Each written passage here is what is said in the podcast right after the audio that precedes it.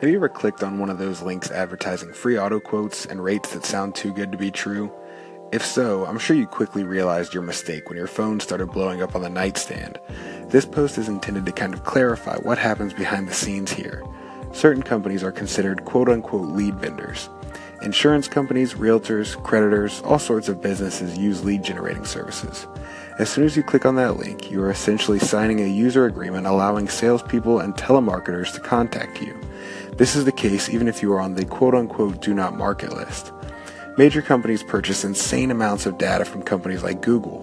Once a name and another piece of information is entered, like your phone number, your address, birth date, etc., almost instantaneously every other piece of information about you becomes accessible. Then your information is sold by these lead vendors to companies who want your business. These companies will pay anywhere from 10 to $30 for a lead. At this point, all that you have done is clicked a link entered your name and birth date, and all of a sudden, Company X has everything from your name to your driver's license number and your social security number, as well as consent for them to contact you. Also, in the insurance industry, there is something called a previous insurance report, which will show the producer your current coverage, what company you are insured with, your expiration date, and the VIN numbers of your vehicles.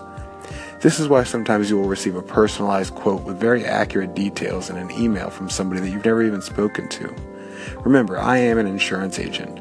I don't tell you all of this to scare you about privacy and access to private information. The point here is to make you aware of what it is that you're actually signing up for when you click that button. Any questions, please leave a comment on the blog and I'd be happy to reply.